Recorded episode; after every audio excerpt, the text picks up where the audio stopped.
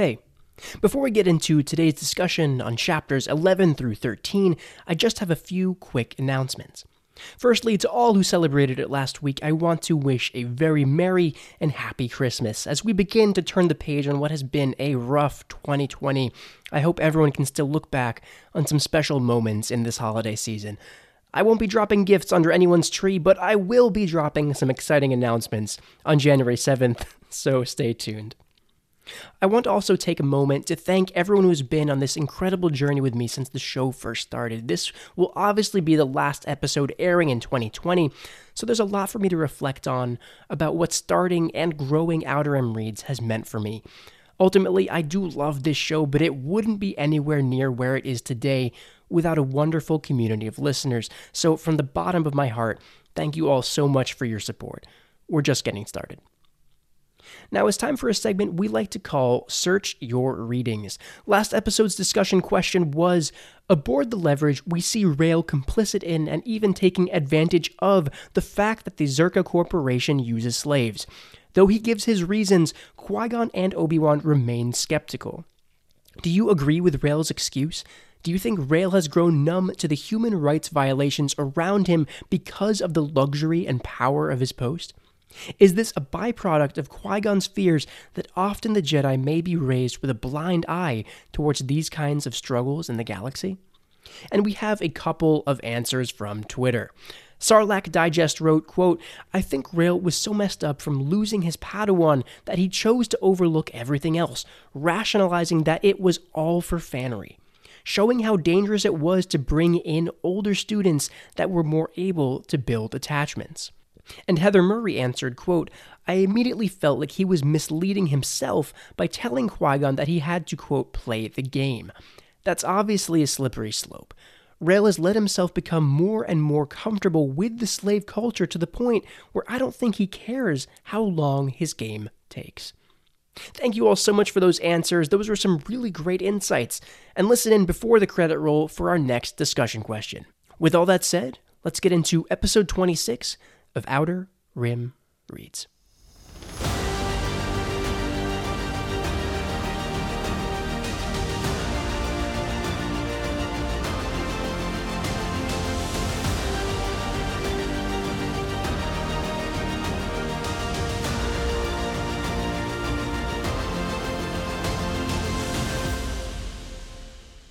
Hello there, listeners, and welcome to episode 26 of Outer Rim Reads, a podcast that journeys chapter by chapter through various Star Wars novels across the canon.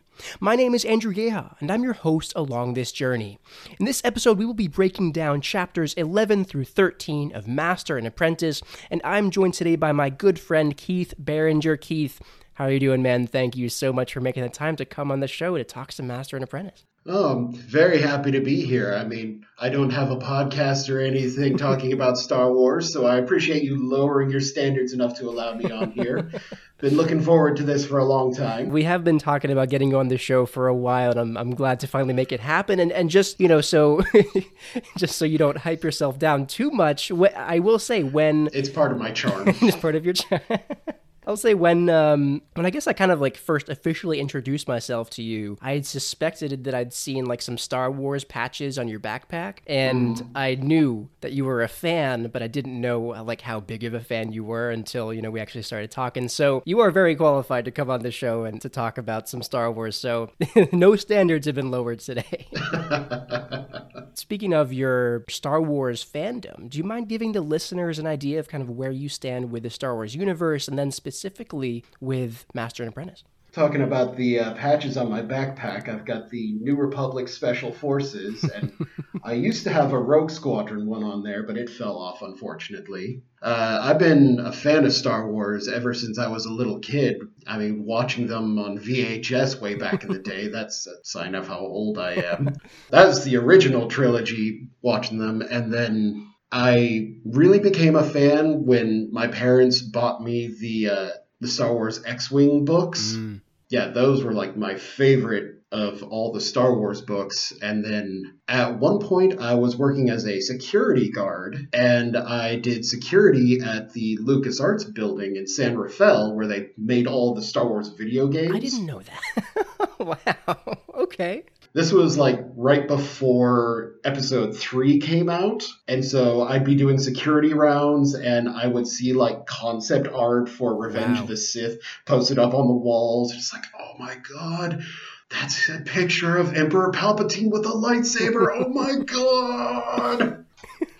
then in between rounds, I'd just be sitting there at the receptionist desk, fiddling on the computer, and like the only internet I could get on there was access to the Star Wars database. Not a And bad so- thing. Yeah, I, I'd just be sitting there like looking through all these articles, going down a black hole of Star Wars knowledge. that is a really good way to spend your time. I, I am glad that you were not on security detail at the Jedi Temple during, you know, episode 3, Order 66. So I'm glad to see that you made it. Uh, hey, had I been, things would have turned out differently. exactly. Whole different story from then on. Uh, that is that is really cool. I did not know that. That has just increased your credentials like tenfold now. um, how Yay, I'm special. you are? what about uh? What about Master and Apprentice? How did you get introduced to the book? Uh, I had seen the book before, and unfortunately, I don't have as much time for free reading as I'd like to. Yeah. And so when I heard you were going to be doing the book for this podcast, I'm like, okay, that just settles it. I need to get this book. And, you know, yes, I got the audiobook rather than the physical thing, but still, your podcast inspired me to get into it, and I am very happy that I did. I'm glad that you did. I'm glad to have you on. I do have to ask because I have not done an audiobook for Star Wars yet. I've hear I hear that they are very high in quality. Though the question I do have: Did Liam Neeson voice Qui Gon, or did he not? Unfortunately, no. Ah. It's they they have the same guy who narrates and voices all the characters, and they could not get Liam Neeson for it, sadly. did he do a good enough job? I'd say he did a fairly good job. Yes, he even got the slight accent that Liam Neeson's got in there. okay, that's good. I I think It it was really weird though when he gave Mace Windu a southern accent. That was kind of weird. Interesting. Gets. Uh, I don't know if I want to find out what that sounds like. Uh, though part of me does. Part of me does. That'll be something I'll have to, to struggle with. I think in my head canon, I will keep Liam Neeson's voice as Qui Gon for me. Uh, but I mean, how could you not? Um, that's the voice of Schindler. That's the voice of Aslan. Yeah. Ha- Liam Neeson just voices everything amazing. Exactly. Everything he touches turns to gold. I do also want to mention that your Rogue Squadron, uh, you said that you had lost the patch, that it, had fallen off. They announced le- yesterday evening that they're making a Rogue Squadron movie, I think. So that'll, that'll be coming out in, I think, 2023. So you have every reason to be quite happy. So long as they have Wedge in it, there is no Rogue Squadron without Wedge Antilles. oh, I would have to guarantee he would be in it. I don't know if they would use the same actor, but I think Wedge as a character would have to be in it. Um, the only man to survive both Death Star runs. Exactly. I think a lot of people forget how badass he, he really is. For such little screen time as he gets in the movies, he is the absolute best pilot they have, and just so freaking cool. I would argue maybe even a better pilot than Luke. I don't know. Uh, Yeah, he does it with, all without the benefit of the Force. Exactly. Luke is cheating a bit, not Wedge. A little bit. We've got some good chapters ahead of us to discuss 11 through 13. There's a lot there. Our two different pairs end up intersecting as well. So, how about I read my summary for chapter 11 and then we can dive right in? I'll stop distracting you and let's actually get to the content. I've been looking forward to this. Qui Gon, Obi Wan, and Rael take a shuttle down to Pijal's royal complex by the seaside. Princess Fannery greets them at the palace, and Qui Gon instantly notices how Rael's teachings have caught on with her. The princess takes the guests to the throne room where she introduces them to Captain Deren and Minister Orth. They begin to talk about the current situation involving the opposition on Pijal and the moon. The Jedi learn that the court is now concerned about Fanry's safety, especially with the traditional Great Hunt taking place soon that could expose her to harm, but is vital to proving her legitimacy to the people. Once in their guest suite, Qui Gon and Obi Wan discuss the events in the throne room and plot their next move to finding the opposition. Qui Gon informs his Padawan that they will travel to the moon in the morning to investigate. This is kind of the, the chapter where, uh, in the previous chapters, they had been above Pijal, not quite on the planet, dealing with the plasma fire, but now we see them finally properly appear on the scene. They come down with the Rael in the shuttle, they get introduced to the princess, and there is a, a very uh, you know, interesting conversation that proceeds in the throne room, really expanding on the concerns of the current situation on Pijal. Before we get into all of that, do you have any general thoughts on chapter 11 before we really dive into it? Well, I thought it was interesting. This is where you get your first actual description of Pijal. Mm. You know, during the uh, the flyover it, and yeah, you get like the castle that is built inside the mountain, which is the one thing that can take Obi Wan's attention away from flying. Right. Which I love the plugs here and there. How Claudia keeps touching on the fact that he really loves flying, uh, which, you know, we're still yet to find out what changed for him there. Um, so I love those little bits here and there about, uh, you know, still reminding us that that's a thing. But you're right about Pijal. You know, I feel like it is slightly underrated as far as people's planet conversations that happen, where, you know, we hear a lot about the beauty of Naboo, of Alderaan, of other planets that I can, that I can. Coruscant. Coruscant, yeah, in its own way way, it's urban beauty. Let's talk about Pijal, because you had mentioned there that the palace is built into the mountainside. Like they kind of maybe like hollowed out the mountain and built the castle and the royal complex into it. Um, where, you know, Obi-Wan, he's looking at the scanners and he's saying to Qui-Gon, you know, I don't see anything, though the scanners say that we're pretty much right over the complex. And Qui Gon points it out to him that it's built into the cliffs, that the palace grounds and the gardens are hidden beneath these thick forests, that the palace built into the mountain is on the seaside. It's really this beautiful scene. And we get this quote Pijal culture believes in focusing on the internal rather than the external.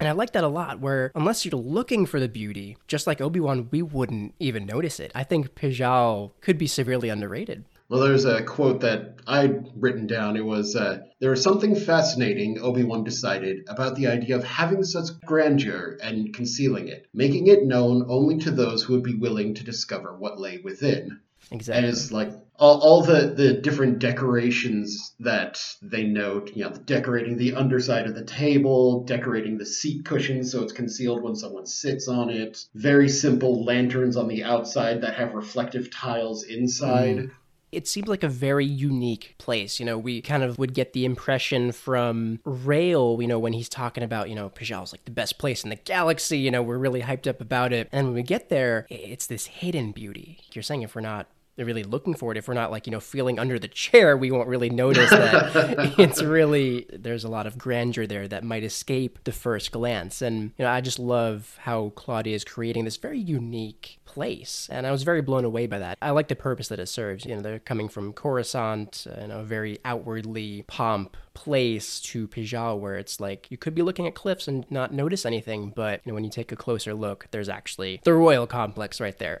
Um, so I love that. Yeah, right.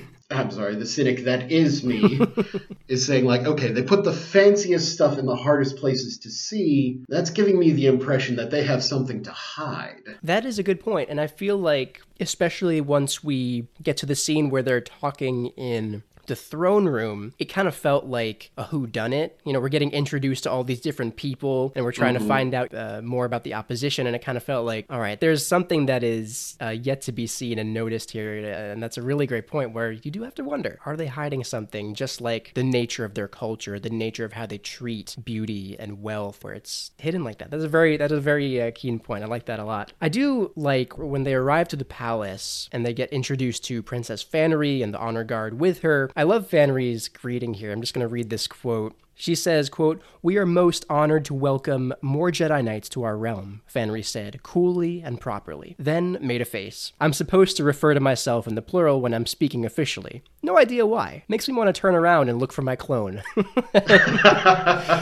and I love that breaking of the ice there where she starts out, you know, very regally, very calmly, and then she reminds us all, she reminds them and, and the readers as well that she is a child, physically and also at heart. And I love that little lighthearted moment there. Yeah, I love how they made Fanry so quick witted and clever girl there.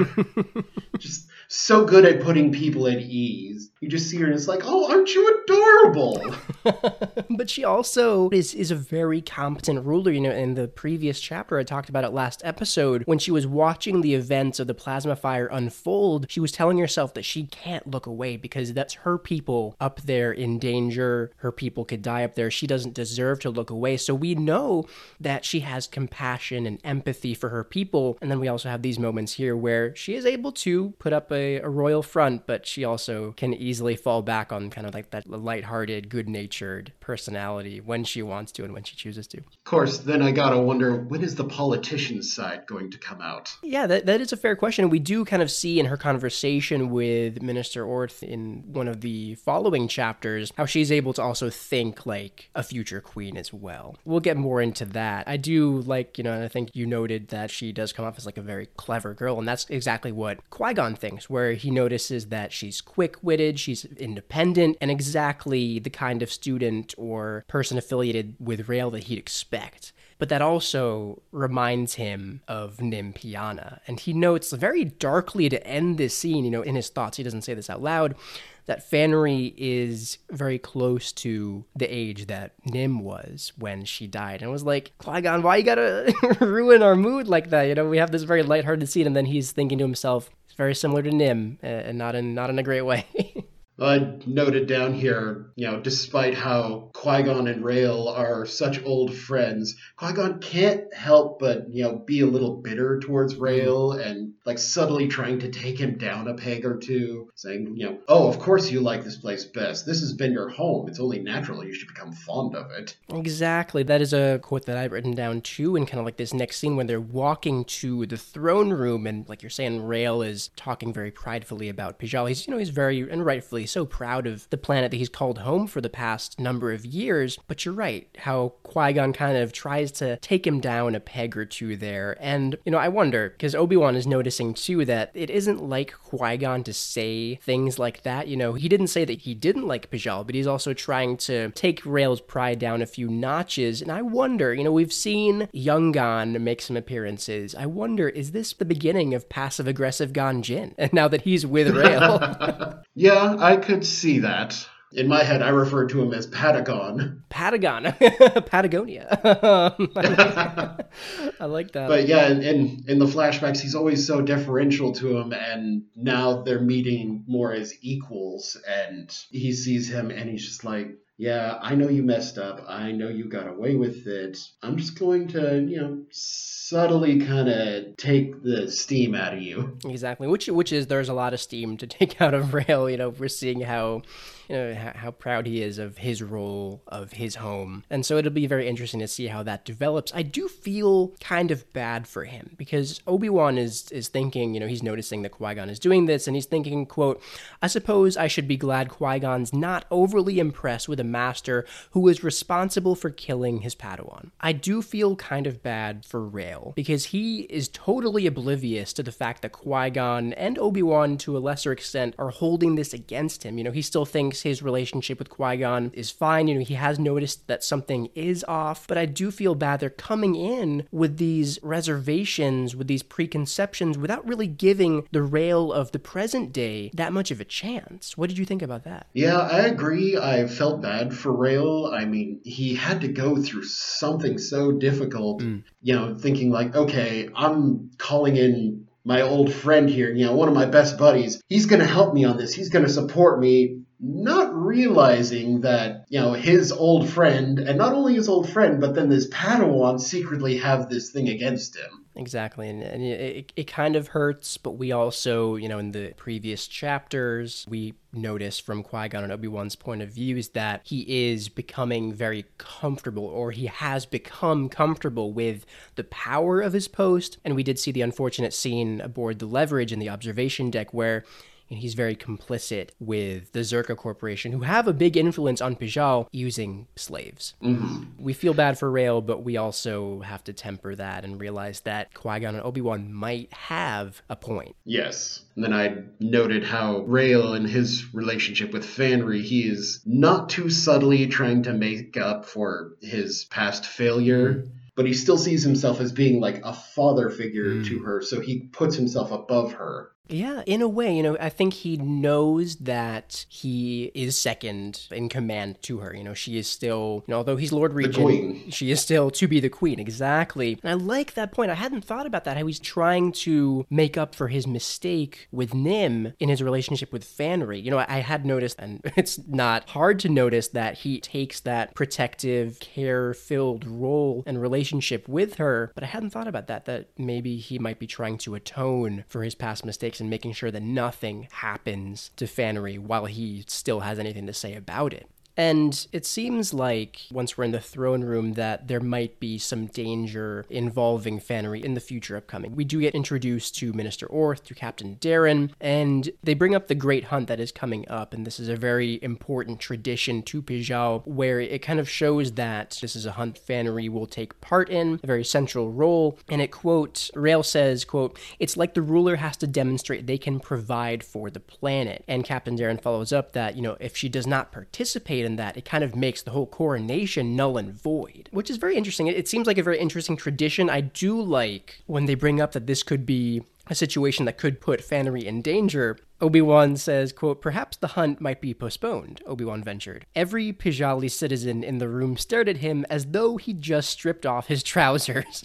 so we, we gather instantly you know, uh, first of all, I, I do feel bad for Obi Wan. The first thing that he says in the throne room, it is that embarrassing of a statement, and we gather from that the gravity of this tradition of this event. It's very curious. Yeah, it seems like canceling the hunt to them would be like trying to cancel World Cup soccer. There would just be riots. exactly, exactly and that is a hunt that it, this event is coming up in the near future. So we'll have to we'll have that to deal with uh, eventually i can only suspect. I do want to ask you about rael's relationship if you could even call that with minister orth where obi-wan is gathering very quickly because this is in his point of view that she clearly has resentment for rael in the way that she speaks to and with him. You know it's a lot of aggressive and passive aggressive remarks. What did you think about claudia showing us that there is a lot of tension between these two, it's not a really great look for Minister Orth, who's, you know, snapping at Rael, who's making these aggressive remarks. In the Who Done It game, it seems like we're not really liking Minister Orth.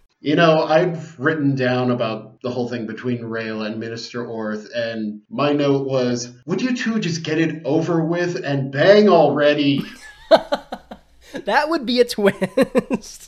that would be. Well, Obi Wan thinks about how you can never tell what people are holding on the inside, and their contempt for each other is a way of hiding their true feelings. Oh my gosh, I need that fanfic. You know, it might be kind of like the classic middle school thing where it's like to show you like each other, you're outwardly mean to each other, but inside you're like you have feelings.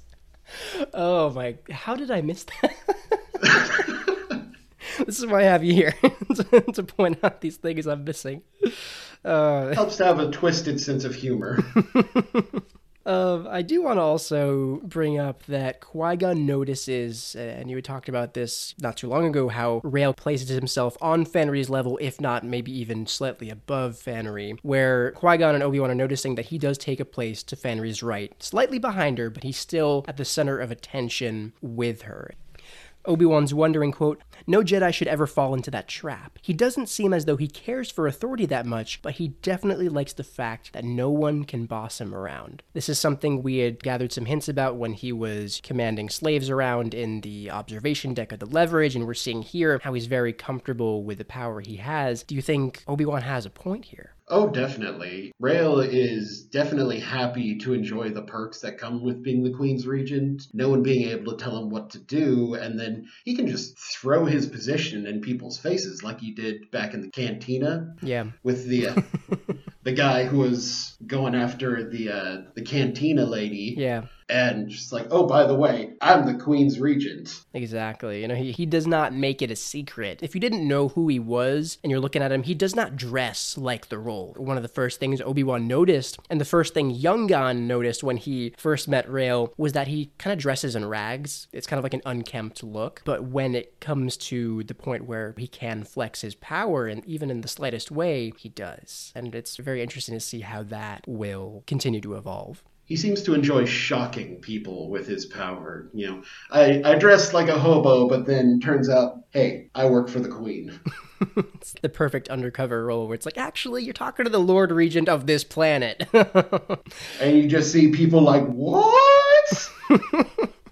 Uh, and kind of like the final scene of this chapter, we're in the guest suite. We get a, a brief description of the Jedi's quarters, and I just want to read it here. I'm just so impressed with the serenity of Pijal, where their suite is, quote, It was an ample space with bedrooms for each of them and a central room with tall windows that looked out onto the sea. We know that Qui Gon is a big fan of peace when he spent time in the Temple Gardens. He liked the serenity and the peace of it. I love every little bit that we're getting about Pijal in the palace and the beauty there. And even in, in the small description of their quarters, it just, it's very vivid for me to imagine the scene, especially when it's like looking out onto the sea. It seems like the perfect place to be. Though, when it comes down to it, not everything is great between them. Where Qui Gon is being very cryptic towards Obi Wan when they're discussing the throne room events, where Qui Gon does say that even though Captain Deren, for example, seemed very devoted to Fanry, he isn't entirely certain of him, but he won't tell Obi Wan whether he's certain of Rael at this point. And I just have a, a quote here when Obi Wan is getting a little fed up at how cryptic and speaking in riddles almost that Qui Gon is being. He's thinking to himself, quote, his master was being cryptic again. By now, Obi Wan ought to have been used to it. He had been used to it. But the abrupt, unannounced end to his apprenticeship had scoured his feelings raw. He wanted to snap. Just tell me what you're thinking. Can't you, for once, just.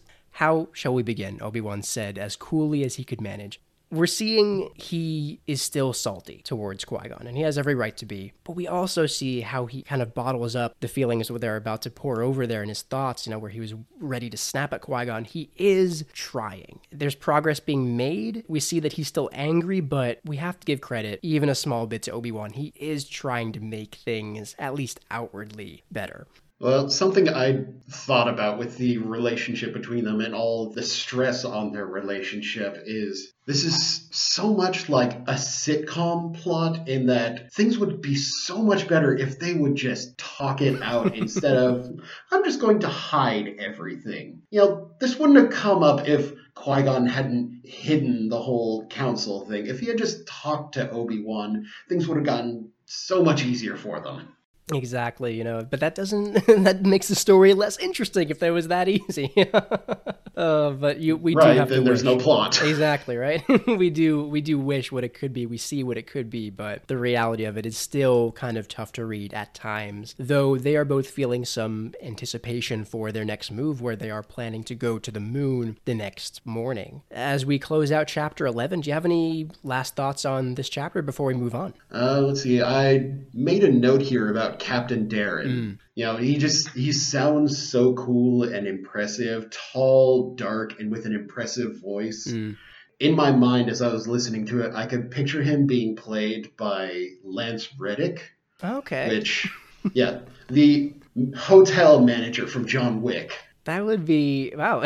we should just do uh, some casting ideas. That's, that's... he did kind of remind me, you know, there's a lot of I know there's a lot of like parallels here between this story and the Phantom Menace. He did kind of remind me of Captain Panaka, you know, the very loyal captain of the guard Yep. to uh, to the princess, to the queen. Um, and, you know, we're seeing some parallels from Fanry to Padme, and, and now also with Deren and, and Panaka, I, I thought. But it is interesting how Qui Gon is not entirely sold on whether to trust him or not. He does say kind of like the most devoted people sometimes you have to worry about the most. So we'll see. we will see. And then uh, the other thing I thought was interesting is how Star Wars seems to be bringing little bits of legends back into canon slowly. Hmm. With Czerka, they were introduced in Knights of the Old Republic. yeah, exactly. Yeah, yeah. Or actually, originally in the Star Wars role playing game and then Knights of Mhm. the Old Republic. But KOTOR was originally deemed legends, non canon, and now they're slowly bringing bits of that Bits and pieces. back into the canon. Like they also mention the Selkath, who were an alien race that were created for Knights of the Old Republic Mm. and are now officially canon since they were mentioned in this book. Oh, I didn't know that part. I, I, I had noticed that I, I had seen the Czerka Corporation name before in KOTOR, but I didn't know that last bit. That is interesting to see how they're bringing bits and pieces back, like you're saying. That is that is really cool. That is a really cool note. Makes um, me wonder what else they're going to bring in from Legends. Exactly. They've already brought Thrawn back from Legends, yeah. so uh, we'll see how they continue to how they continue to move from there. I'll give my chapter summary for chapter 12 and then we can discuss that. While traveling to Pijal's moon, Obi-Wan realizes that Qui-Gon isn't there to look for the opposition, but to find the mysterious shuttle that helped them during the plasma fire. On the moon's surface, they track the shuttle's signal to a hidden cave. The two Jedi enter the cave and surprise the two pilots who identify themselves as Pax and Rahara. Although Pax is wary of the Jedi, Rahara strikes up conversation with Qui Gon and Obi Wan, revealing why they helped them save the Soulcraft. She also tells them the gemstones she and Pax had discovered there were misleading, as they looked like Kyber crystals but were not actually Kyber. This prompts Qui Gon and Obi Wan to recall a very familiar prophecy they had discussed only recently. Much to Pax's annoyance, the two thieves eventually agree to help the Jedi track down the opposition. This is kind of a moment that we've been waiting for in this chapter how these two pairs eventually meet. You know, we kind of suspected it would happen at some point, especially with Pax and Rahara trying to steal a resource very valuable to the Jedi. It was fun to see their initial reactions. Do you have any general thoughts on chapter 12 before we get right into it? I was really glad they did not just have the two storylines be like, you know, two ships passing in the night. They're only tangentially interacting with each other. No, you have these groups actually coming together. The plot lines can converging, and you get to see the interesting reactions between them. Yeah, we kind of found some similarities between the personalities of each of them, um, and it's just very interesting to see the dynamic actually play out on paper. So I'm very keen to get into that. So they do take the shuttle down to the moon's surface, and I just have a brief point before we get to their landing and what happens there, where Qui Gon requested a very simple, not very flashy shuttle. He was presented with options of very big royal aircraft that were very wealthy looking and very fancy looking ships, but he chose to pick a simpler, smaller shuttle. And he rejected the larger, fancier options because he wanted to kind of save his favors for later. And he thinks to himself, quote, better to keep them in reserve. It was too early to test Rael's hospitality. Not Rael, Qui-Gon told himself as Obi-Wan brought the cruiser out of Pijal's atmosphere. The Lord Regent. That's who Rael Averross is here. And I wondered to myself, and I wonder to you, is this Qui-Gon actually trying to correct himself? Or do you think, is this him trying to create some separation between himself and Rael to kind of try to separate himself from the friend he once knew, especially given his recent thoughts about him. What did you make of that? I think it's Qui Gon knowing that he is here to do a job, mm. and yes, he was brought in by an old friend, but he's like, okay, I can't let friendship get in the way of the job that I'm supposed to be doing here. That's a good point, yeah, especially when he's seeing the similarities between Nymphiana and Fanry, maybe he would be kind of wary about Rael's relationship with her and maybe kind of even have a protective view towards Fanry as well, especially given the context of how Rael's last apprentice, last youngling under his protection ended up. It's very interesting. Yeah, but you're right. He is there on a job. He might just be trying to treat this as business to not let those emotions and feelings cloud his judgment more than they already have, I suppose. And so Qui Gon and Obi Wan are able to track Paxton Rahara's shuttle uh, signal to this cave. And he's telling Obi Wan that he's seeking their help. For one thing, they know that they're not the opposition. They help them in that moment. You know, otherwise they wouldn't have aided them if they were the opposition. And secondly, they're noting that their shuttle scanners are picking up the scanner blocking field that we know to be on board the Merrick's. So Qui Gon knows that whoever's on board is very smart and skilled to create that powerful device. So we're kind of seeing why Qui Gon wants to seek them out. But let's get to when they actually encounter. You know, they're making their way through this cave. They're hearing, overhearing the conversation between who we know to be Pax and Rahara. And Qui Gon and Obi Wan jump out from the shadows at them. You know, once Rahara's like hears their footsteps, kind of very astutely, Obi Wan's noticing, and they jump out of the shadows, igniting their lightsabers. And then Qui Gon begins with, "quote We mean you no harm." And I'm like, bro, imagine if two Jedi just jump out at you with ignited sabers. They might not be be so willing to take your word there. well, and as annoying as Pax can seem, I gotta give the dude props for his chutzpah in this moment. Two Jedi come out with their lightsabers out, and he's trying to bluff them down. what is he? He's holding like a A shovel. a shovel. He's standing in their way with a shovel, ready to on. And going back to uh, you drawing parallels between Pax and uh, and Obi Wan there, I could picture Obi Wan trying to bluff someone like that also. Yeah, especially maybe uh, older Obi Wan, maybe. Yeah, like Clone Wars era Obi Wan. I could picture him making a bluff like that. yeah, I mean, I think he did he have like tea with General Grievous? I think he might be willing to do a lot. Oh, and I thought I kind of thought to myself, you know, brave but foolish. um, you know, and and Pax hasn't really been a very likable character up till now, but that was a very comical moment where you know he's standing in the way of two uh, Jedi with ignited lightsabers with a shovel, ready to ready to duke it out. You know, the kind of duel of the fates, round two. Uh, and uh, we learned that uh, Pax was raised by 3PO units. Mm. And so I gotta wonder, when would a protocol droid have taught Pax how to bluff? where would he have picked that up? You know, because maybe, you know, we we've kind of uh, seen the human side, uh, the human nature of Pax kind of poke through at times, and maybe that's kind of like a spontaneous thing where it's like that's the Pax that we've been trying to find, and he shows himself there in that moment. You know, that is a good point. You know, it was that part of the lessons from the three PO units. Pax and Rahara do have very different reactions to the current situation where Pax is wary of them and he's also frustrated, you know, because they just jumped in on their mining operation, albeit fruitless, given the fakes that we'll come to discuss, where, you know, Rahara, on the other hand, quote, had introduced herself and was now chatting with these two like they were old friends. And this is in Pax's point of view, so he's looking on and he's very irritated at this. And Rahara is showing Qui-Gon these crystals that she and Pax had found, and they're called colon crystals. And Qui Gon is noticing that they possess the same kind of weight and even similar vibrations with the Force as Kyber crystals, and that anyone could have been fooled by them, but they're not Kyber. And when I read this, I was like, hang on, we've heard this before. Fake Kyber with the prophecy quote, mm-hmm. when the Kyber that is not Kyber shines forth, the time of prophecy will be at hand. It's kind of a chilling moment when we make that connection right there. Yeah, I got to that point in the book and I immediately had to go online and look up the timeline and be like, okay, yeah, this would be happening. Like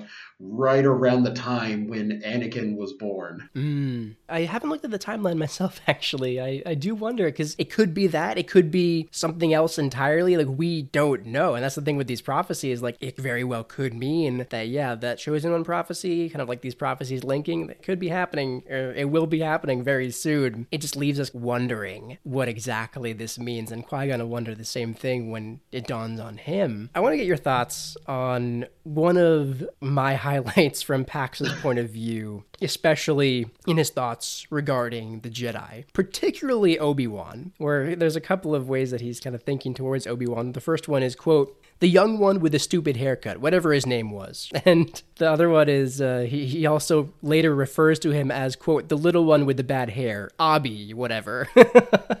and, like those small moments where it's like, first of all, he might have a point about Obi-Wan's haircut, but then also the when he referred to him as Abi, whatever, I just, that was so good. Yeah, this was something I'd taken note of. Obi Wan's a Padawan right now, so he's going to have the little Yeah. hair tail thing. And that was something from when Attack of the Clones came out, is that so many of the people I knew had a problem with Anakin being all emotional and everything. They're like, dude, we can't take you seriously with that stupid rat tail. And now Pax is thinking the same thing. You know, it's like, bro, just get a good haircut. I Yes. think Pax has like spiky hair, kind I think they describe him as like wiry oh hair. wiry hair. No, you're right. You're right. You're right. So he might have maybe a little better of a haircut than Abi. I just love that little mispronunciation. Another note I'd made is uh, Pax is so hostile towards Obi Wan. I wonder if it's because, like, on a subconscious level, he is picking up what we've been saying, how the two of them are very similar, and he doesn't like thinking of someone being similar to him because this whole scene is from his point of view, Yeah. and he never actually says Obi Wan's name right. He never refers to him by name. He just says the Jedi Knight and his student. Uh, he names Qui Gon, the tall fellow called Qui Gon. Hmm. Then, as you said, the stupid one, or the young one with the stupid haircut, whatever his name was, little one with bad hair, Obby, whatever, or Obby Bad Hair. Obby Bad Hair. Never actually says his name, Obi Wan. That is a very good point where it could be with a purpose. You know, maybe he feels a little threatened. He views himself as very unique of a person, you know, with his upbringing, with his skills as a pilot, as a gemstone thief, and maybe he feels a little particular tension between himself and Obi-Wan. That is a very interesting point that maybe he's doing that on purpose because he does note Qui-Gon's name, but it's Obi-Wan that he's kind of singling out here. And yeah, that is a fair point. We wonder if that's for a deeper purpose there. I want to get to this next point in their conversation where Qui Gon and Obi Wan are asking why Pax and Rahara intervened, you know, why they helped them with the plasma fire, but then also why did they fly away? And Rahara giving her reason why she felt the need to intervene was that she held out her hand and we see a scar, specifically from a Czerka tag that she had long since removed. And we had found out in the previous chapter that the Czerka Corporation inserts these scanning tags in their slaves' hands between the skin and the muscle to be able to scan them as property. And we see here that Rahara had been a slave to the Czerka Corporation, though she freed herself. I just want to read this quote here though, where she's talking about what they're witnessing. She says, quote, "The scars won't heal," she said quietly. "They treat the tags with a chemical that burns in ways Bacta can't fix. So you have to wear it forever, the proof that you're enslaved or were before you were freed." Before we get to when she talks about how she freed herself, even reading that bit right there, it just makes your blood boil. It's really hard to read. It just, I, I kind of just have no words. Well, unfortunately, I'd kind of spoiled the reveal for myself a little Mm. bit. I'd already had my suspicion that she'd been a slave when I heard the name Czerka, and, you know, I was like, okay, Czerka, where have I heard that before? Do a little research, finding out that one of the things they do is they deal in slave labor. And then earlier on, when you see Rahara's reaction to Exactly. Czerka ships, it's like, oh, she was a slave. That is so bad. Exactly. Because we did see her very visceral, terrified reaction when they saw that the Czerka Corporation is in this system in a very prominent presence, and just the way that they treat them purposely with chemicals that will never allow the scars to heal. I hated reading that. But then she kind of takes back the moment where she tells them, because Qui Gon asks, Your last owner freed you? And we see that Rahara's expression grew steely. I freed myself. And to that, I can only say, like, hell yeah. like, massive, massive props to Rahara, where she Yeah. took it upon herself and she freed herself. And I like how she kind of took back that moment. It kind of lifted the spirits up just a little bit after the reveal there. Oh yeah, and then when you get to later on in the book and you see how it was she freed herself, Rahara is just so awesome. she really is, you know. And, uh, I, I am looking forward to discussing that, you know, when we get there uh, down the line in the book. But we've had testaments to the quality of her character, where she was telling Pax in a previous chapter, you know, when she saw those people in need on the Soulcraft, she had read the manifest. There were slaves on board. When she saw them in need, she knew that she had to intervene, and that was the only thing she would have done in that situation. And, and we just have to love Rahara, especially with this woman. and I loved her reaction when Qui Gon was asking, Why did you help? And her reaction was basically, There was no reason not to help. Exactly. It really speaks to the quality of her character. And Pax also has kind of a redeeming moment here, too, where he steps in between Qui Gon, Obi Wan, and Rahara, where he's saying that they'll have to go through him if they're even thinking about returning her to Czerka. I was wondering, is that out of duty to his crewmate or because of his feelings? Because we know he does have, or he has had feelings for her. And I might go with a little bit of the latter here, where this might be a very human moment from Pax where you know, he's intervening and he's being very protective of her. And it, it was very nice to see. Yeah, I usually have no patience for bravado, but it's like, okay. That's another thing a protocol droid wouldn't teach you is how to stand in front of two Jedi and be like, hey, you are not taking my friend back to slavery. Exactly, and because every calculation that he might do in that moment would show him the odds are very much against him, but he does it anyway to let them know no chance. And Qui Gon does assure him a couple of times, even if Rahara and Pax choose not to help them, he's not there to return her to slavery. And that's exactly what we'd expect from Qui Gon, but it was still good to see that kind of assurance from him. And the chapter ends where they're talking about what kind of help Qui Gon and Obi Wan need, and Qui Gon ends the chapter with this quote I need you to help me find find some terrorists. And that's a very kind of like, okay, like here we go. very uh, epic almost way to end the chapter there. Just one of those mic drop sort of moments. Like, let's get some terrorists. yep.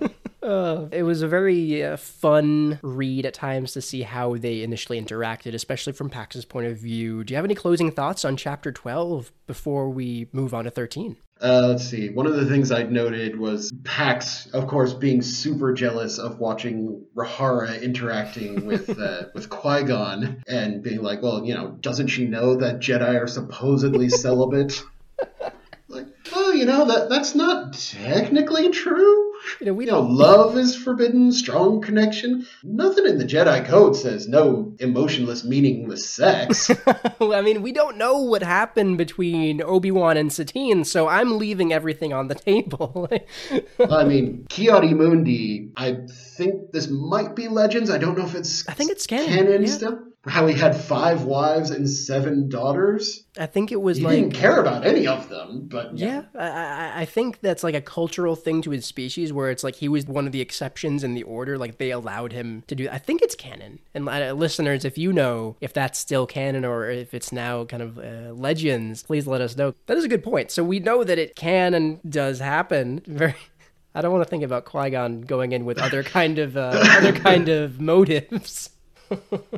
I'm still shipping I, I don't him think that's Qui Gon's deal right now. Although they do mention things along this line for Qui Gon later in the book, mm. but.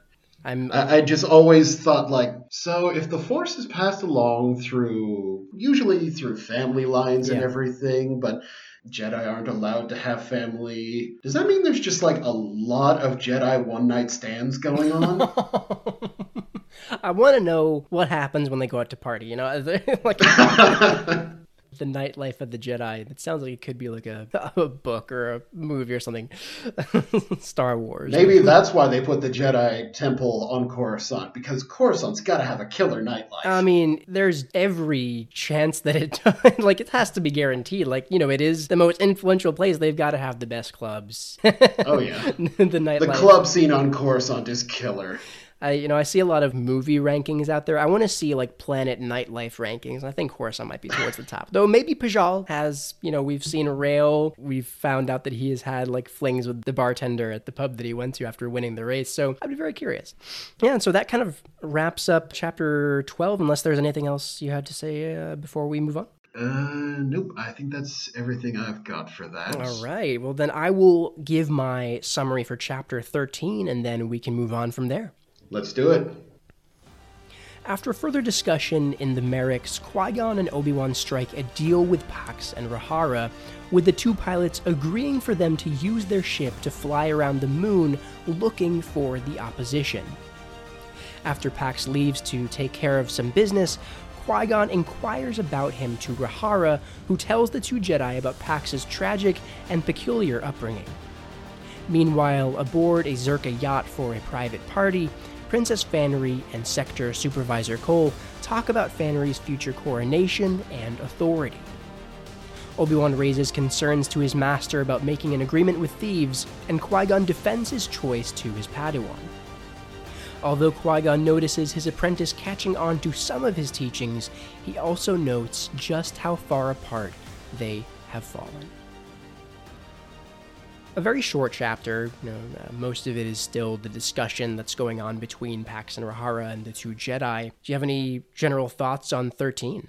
General thoughts, no. A lot of specific notes, but well, then maybe we can get to that as we as we move through. The chapter opens up with the four of them on the Merriks, and they're talking about the namesake of why they named it as they did. And we find out that Merriks, it's pretty cool. It has a pretty cool backstory. That it's a gemstone, and it's actually the fossilized amber of uh, white. I, th- I, don't know how to pronounce it. Uh, Wroshyr trees. Wroshyr trees. I think maybe that's it. Uh, listeners, if you know what trees of Kashyyyk the Wroshyr trees are, uh, how to pronounce that, please let me know. But they're actually the fossilized amber of the white Wroshyr trees of Kashyyyk, which have been extinct, which I thought was pretty cool. But Obi Wan asks them in kind of like a petulant teenage way, you know, why did you name your ship after a stone you've never actually found? And I just have this answer that Rahara gives. She says, quote, it's about hope. Pax gave her a look. That wasn't the answer he would have given, Qui Gon saw, but he didn't contradict her either. The man has a soul, Qui Gon thought, but he makes her carry it. I kind of got chills reading that again. I got chills when I first read that. We're seeing Qui Gon's perception of their dynamic, that he has a soul, but he makes Rahara carry it. What were your thoughts about that? There was an interview with Claudia Gray on StarWars.com mm. where she says Pax and Rahara are kind of like Sherlock Holmes and Dr. Watson. Mm. Pax is brilliant, but he's a little bit off, you know, doesn't quite get the social graces, and he's got his constant companion who is the one who knows how to handle people. Mm. And even with Sherlock, he's brilliant, and you see these weird moments of humanity in him. Mm. You know, you see interesting moments of humanity in Pax, like he's got the soul of an artist. He gives his ship a name about hope. Mm. Because we have to think that, you know, because it is his ship. So you're right. He was the one who named it. Rahara is the one who speaks for him there. And and I like that connection. I hadn't actually heard about that point from Claudia. It's like you're saying, every now and then we saw a couple of instances in the previous chapter where we see these glimpses of the humanity in Pax trying to break through. And maybe we could have expected him in this moment to step in and correct her, like saying, no, actually, you know, this is why I named it, but we don't. And we see him let Rahara say that and let that point stand where she is speaking on their behalf, but it's exactly right. Rahara's got it spot on, and we're seeing you know, maybe the underlying motivations of Pax. And I think it's very fascinating. It is a very difficult burden for Rahara to bear, and we've seen the tension in their relationship in the previous chapters. Not everything is always great between Pax and Rahara, but in moments like these, we kind of see how their partnership best manifests itself, where Pax might not be as outwardly outspoken about these kind of human sides to him, but Rahara knows this and she's able to speak on his behalf like that. It's a very powerful moment. I really love that. I really love that. I should clarify, I misspoke a little bit. It's Sherlock and Watson specifically from the show Elementary. Oh, I haven't watched that uh, one. where you got the no nonsense female Watson. That's Rahara. Okay, interesting. I guess I, I, I, do have to go go and watch that one. Though I think the point could still stand where, you know, I think yeah. in the BBC Sherlock, you know, Sherlock is very not very socially adept. And so Watson might have to step in at times to speak for him there. But so I guess it could work in kind of like the flip. I think the point can still stand at the fundamental level of it. But it's still a very fascinating point as, as it is. And Qui Gon kind of steps in to tack on to Rahara's answer here. He says, quote, their ship is named after their ultimate goal, he said to Obi Wan. It's an aspiration, a reminder to strive for great things, something any Padawan should relate to, surely. And this is where we kind of have to take a step back and shake our heads at just how far apart Qui Gon and Obi Wan have grown in these past number of days, where he didn't mean that as an insult or a jab to Obi Wan, but he can see that Obi Wan took it as that. You know, he kind of draws away, becomes more subdued in that moment, and Qui Gon notices that he took that as an insult insult. And he's thinking to himself, quote, even the innocent remarks about having goals to aim for seem to have stung. Qui Gon wondered how things could have gotten so bad so quickly. The probable answer, they'd been that bad for a while, but he'd failed to see it. He'd been so busy judging Obi Wan that he hadn't thoroughly judged himself. And he's probably right here. It's a very. Yeah, I like that you uh, got in that quote because I wrote it down also. Mm-hmm. And, you know, it goes to Qui Gon's self sacrificing nature. He always blames himself for everything. And uh, this was another thing from that interview with Claudia Gray where she says she wrote Qui Gon as someone who takes that responsibility and wouldn't blame the student. He'd look for the answer in himself first. Yeah, and we've seen examples of that in the text where, you know, especially when he was talking to the council about his miscommunication on Teth with Obi-Wan, how he would refuse to blame Obi-Wan. It was all about how he was letting his apprentice down. And we see that he didn't give proper instructions. Exactly. And and maybe Yoda was right there where it's a two-way street where Qui-Gon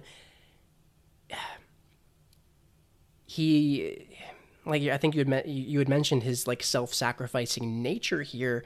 Maybe that can play to his disadvantage where he's maybe he's unnecessarily judging himself too hard where it's like he's maybe being a little bit stubborn here where he's always returning to the fact like it's got to be something on me it's got to be something i'm doing wrong it's a very interesting struggle within himself where it's like, how do you reconcile being able to judge Obi Wan, also being able to judge yourself? It's a very humbling moment from Qui Gon too, I think, where he does realize that, first of all, that he had been very focused on judging Obi Wan, but there's also still room for him to grow. I do think that it's a positive that he's able to recognize his fault in that moment. So they do strike the deal with Pax and Rahara to uh, use their ship. Pax is not too happy about it. He leaves the room to use the refresher. He's not leaving out of anger or anything, but he's still irritated at the Jedi. And Rahara kind of fills Qui Gon and Obi Wan in on Pax's past. We know that he was raised by 3PO units, but we find out here the context in which that happened, where he was on a ship that got attacked by pirates, and he was small enough, young enough at the time to hide in a small hatch, but everyone else on the ship was killed and the ship went derelict and that's when he was raised by protocol droids for 15 years before the ship was found. And it's horrible first of all for him to be the only survivor in the aftermath of it. And we found out the horrifying reveal about rahara and we see pax here has seen some pain too. Oh yeah and just thinking like this little five-year-old kid he climbs out of the equipment locker and that ship has gotta be a mess. After everyone on board got murdered, that has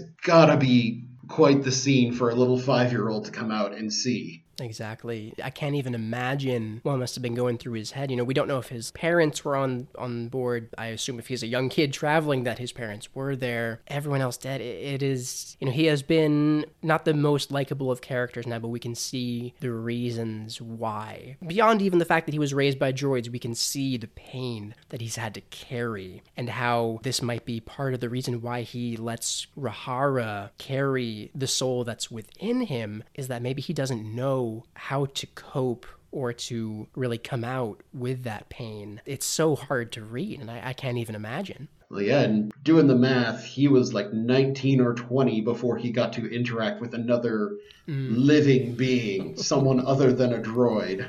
Exactly. He's had a lot of cringe worthy lines in this book so far, but now we can understand exactly why because, yeah, he hadn't even spoken to another human being in 15 years. I can't even imagine. It's so much pain between the two of them. What an interesting pair we have in Pax and Rahara. Well, and not to uh, diminish the pain or anything too much, but you know, again, this is my twisted sense of humor. Thinking, growing up around protocol droids, what must puberty have been like for him? yeah, he obviously feels physical attraction because you know you see how he is towards Rahara. So it's like, what must puberty have been like? You know, going through that phase with only protocol droids around you. Yeah, did they teach him sex ed? Did he go through? Did, does he? what did that process look like? Master Pax, this is how you treat a woman right. I don't even want to think about those lessons. Let's stick to the language lessons.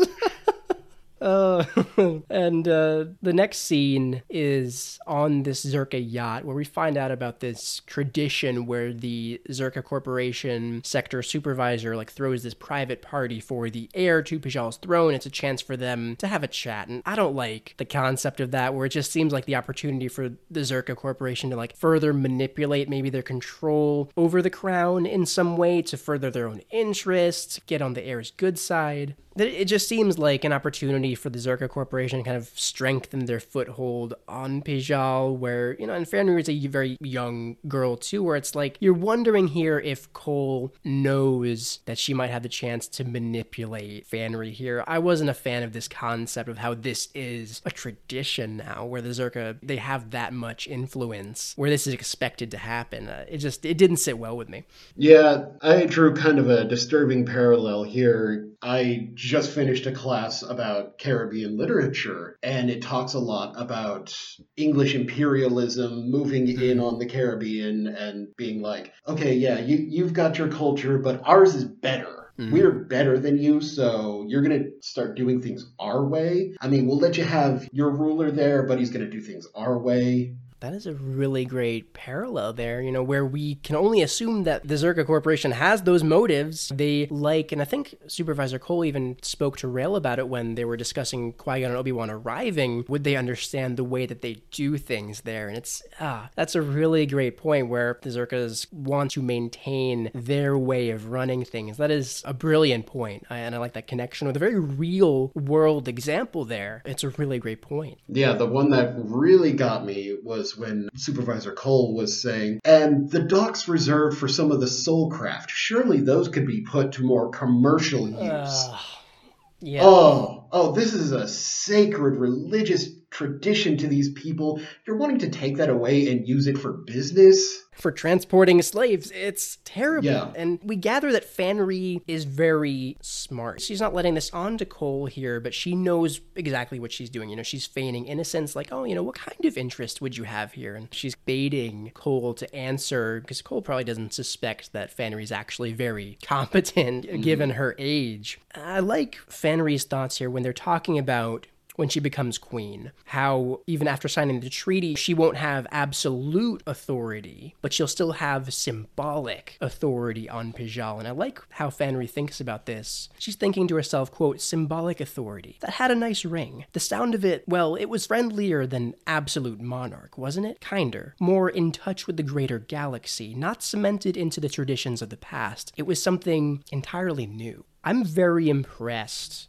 with just how smart of a ruler Fanry is showing to be, you know, even in, in her analytical thinking there, where she's recognizing the positive change that symbolic authority, this even if she won't be a traditional absolute monarch anymore, it kind of reminded me of very Padme-like approach here, where she's thinking about something new, a change for the better. And I thought of that parallel. Yeah, but then of course, me being cynical and having to rain on your parade there, I always kind of think like, okay, she is really seeming like pro symbolic monarchy and everything. What's she hiding? if there's something we can gather, it's that everyone isn't showing all of their cards here. And we can gather from Fanry's conversation here that she is still holding some cards to herself, especially in the presence of Cole. She's not letting Cole onto everything here. That's probably smarter of you to not entirely be sold on Fanry's motivations, too, where everyone is a suspect here, especially given how intense of a situation it is with the opposition. That's uh, very responsible of you. well, you know, the whole thing about Pijal is what's being hidden. Exactly. The lessons can go deeper than just how they treat aesthetics and beauty. A very good point, and that's something to hold on to there. I like that a lot, connecting that beyond architecture. That is really good. I love that. In the next scene, the final scene of the chapter, we're on the cruiser, the small Jedi cruiser, back to Pijal, and Obi Wan is very indignant at the fact that they just bargained with thieves, as he's saying. And Qui Gon is answering him. Know, on one hand, he kind of jokes, quote, jewel thieves. When you put it that way, it has a bit more panache, don't you think? yeah, that was another point from the Claudia Gray interview is, yeah, she loved the idea of Pax and Rahara being jewel thieves because she says you should just have glamorous jewel thieves in everything. if you're going to have thieves, you want them to be the fanciest. They are the bougie thieves.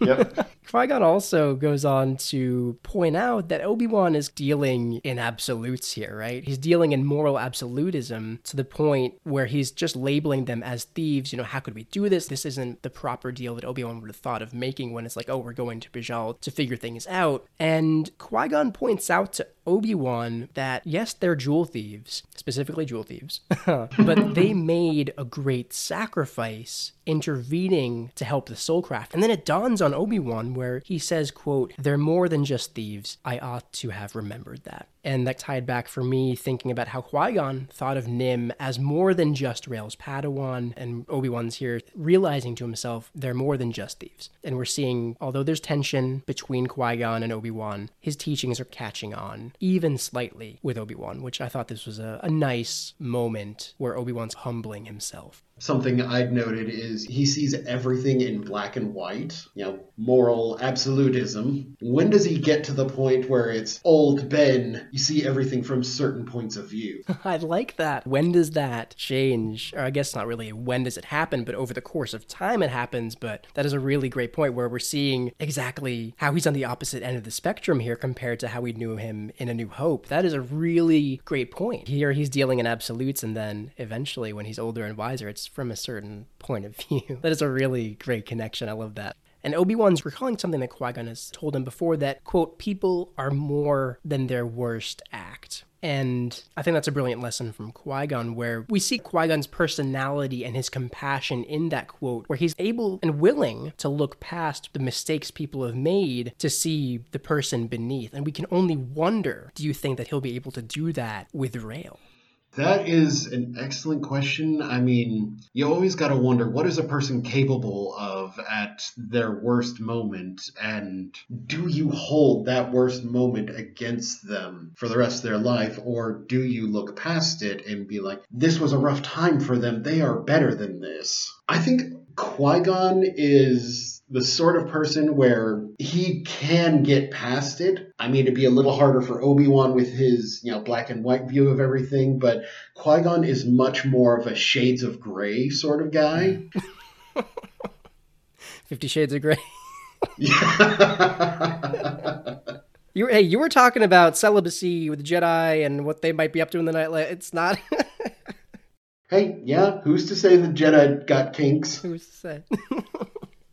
Uh, we do see that he has struggled with that so far, where he's not easily able to let go of Rael's mistake, especially given the nature of his relationship with Obi Wan right now. Those kind of issues from master to apprentice hit a little bit harder to Qui Gon right now. So it, it's very interesting to see if, like you're saying, if he's going to be able to push past that to see Rail for who he is now, rather than holding him to his mistake that he made in the past. And this scene closes out where Obi Wan is saying, but perhaps we should evaluate Jedi by criteria other than their dedication to the younger people they protect it seems to hurt reading that, and, mm. and and that hits mm. Qui Gon on a personal note where he realizes just as Obi Wan had taken what he had said before as an insult, Qui Gon kind of felt the same way here, even though he's realizing Obi Wan's just saying what he means. But given how wounded their connection and relationship is, even something like that, where Obi Wan's making what Qui Gon is assuming to be just an innocent statement about what he believes, even those moments cut a little deep.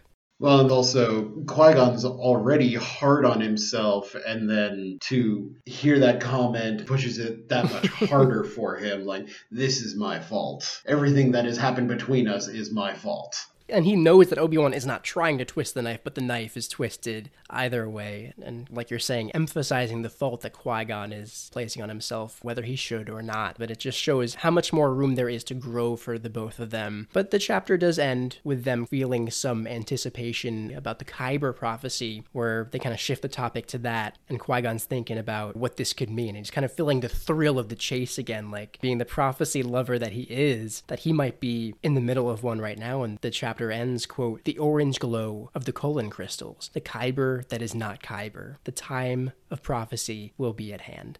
Gives you chills to end the chapter. yeah, I was like, you, you get to that, and Qui Gon's mind just got blown. it's like when you're watching a show or something, and there's some mystery plot line they got going on. It's always in the background, very subtle, but then suddenly you notice some minute detail, and it's like, holy crap, that's what that means? I can just imagine Qui Gon and Obi Wan back in their quarters with like a whiteboard, and they're just like you know connecting all these points. Like, like this is it. We're in the middle of it now. And for Qui Gon especially, this is like this is what he lives for. You know, he loves prophecies. It's kind of like I was watching Pirates of the Caribbean the other week. It's like when Barbossa says like, uh, "Have you ever heard of ghost stories, Miss Turner?" Like, well, you're in one. And to Qui Gon, you've heard of prophecies, right, Qui Gon? Well, you're in one. and that is how the chapter ends, and that is how this episode ends. Keith, any last thoughts on some pretty good chapters that we've discussed? I thought these were some very interesting interactions between the characters, and there was one thing that I noted. It was, uh, you know, going back into like, okay, what is everyone hiding in this? Mm you got to wonder what specific tiny details do they point out? And this was back in chapter 11 where can't remember if it was obi-wan or qui-gon who asked have there been any attempts on princess fanry's life? And then there's just this tiny little reaction from Fanry where she looks at the ground and everything's like, oh, okay, why did they point out that reaction? Yeah, what could that mean? It could, it could be nervousness at the fact that that hasn't happened yet. Maybe acknowledging that it could very well happen in the Great Hunt. There is a specific Maybe she's reason. feeling guilty because other people are getting hurt, but she's the ruler. Why aren't they targeting her? Yeah, I mean, I know that no one has died yet, but on the Soulcraft, that could have changed in an instant. They were able to avoid the loss of life. But you're right, especially because we saw how much she cares about her people when she was looking on the situation, like knowing that her people were in danger, that they could suffer in that moment, and maybe that it's about time that something might be directed towards her, especially with this hunt coming up. We've got to think something might happen here where it's only a matter of time before they target the very person who this treaty hinges on is the princess. Why hasn't that happened yet? Why has loss of life been avoided to this point, barring what just happened with the soulcraft? Yeah, we're just left to wonder, is it about time? And mm-hmm. it builds that anxiety around the moment. But yeah, that, that's all I got. So I'm going to stop wasting your time. Oh yeah. no, this has been uh, this has been a really good discussion. I, I love the I love how bought in I am to the character of Fanry. Just like, oh, she is like just this adorable kid. You know, I love these lighthearted moments. You're just like, hang on. No, no, no. Everyone is a suspect right now. You're you're you're kind of like reining me in a little bit, helping me keep this very objective look on the on the situation. I really appreciated your takes in this in these chapters. Oh, I'm glad my cynicism finally paid off for something. Uh, it's it's very uh, very welcome on, on this podcast. And I love this the different personalities and points of view that the different guests bring on the show. So this has been a really really fun few chapters to discuss, man. Um, I know. I appreciate you slumming it enough to let me on. and you will be coming back again on the on the schedule. So I'm I'm excited. Just in that. case I haven't killed your listenership enough with this one episode. I mean, it's only going to go. You know, the story is only going to get more intense from here. So I'm really excited to see how these predictions and suspicions are going to play out as we move on. Because you know, it, it kind of does feel like a big game of who done it, and we wonder Mm-hmm. how the Sherlock Watson, um, if that's going to come out a little bit with Pax Rahara, Qui Gon, and Obi Wan as they try to get to the bottom of this. Especially now that they're going to be investigating on the moon. So we shall see. But Keith, thank you so much for making the time, man, to talk to Master Apprentice. This has been really fun. I really appreciate it. I appreciate you having me on here. And before we close up today, I will give our discussion question for these chapters. Obi Wan is very indignant at his master having struck a deal with Pax and Rahara specifically because they are jewel thieves. Although Qui Gon reminds him that the two are more than just thieves, Obi Wan remains somewhat frustrated. Is Obi Wan's qualm here specific to his personal growth and development, or do you think his issue here reveals some larger truths about the mentality of the Jedi Order? And listeners, I will post the question to Twitter, Instagram, and Facebook. Please send us a response on any of those platforms or by email to outerrimreadspod at gmail.com. And thank you so much for listening. If you'd like to follow Outer Rim Reads on social media to stay up to date on the show and our discussion questions, feel free to give us a follow on Twitter at Outer Rim Read Pod and on Facebook and Instagram at Outer Rim Reads Pod. Outer Rim Reads is created by Andrew Gayha, it is hosted by Andrew Gayha, it is produced by Andrew Gayha, and it is edited by Connor Floyd. We will be back in two weeks with episode 27. So until then, sit back and enjoy. Watch out for that bar fight over there. Looks like one of them brought a shovel to a lightsaber fight.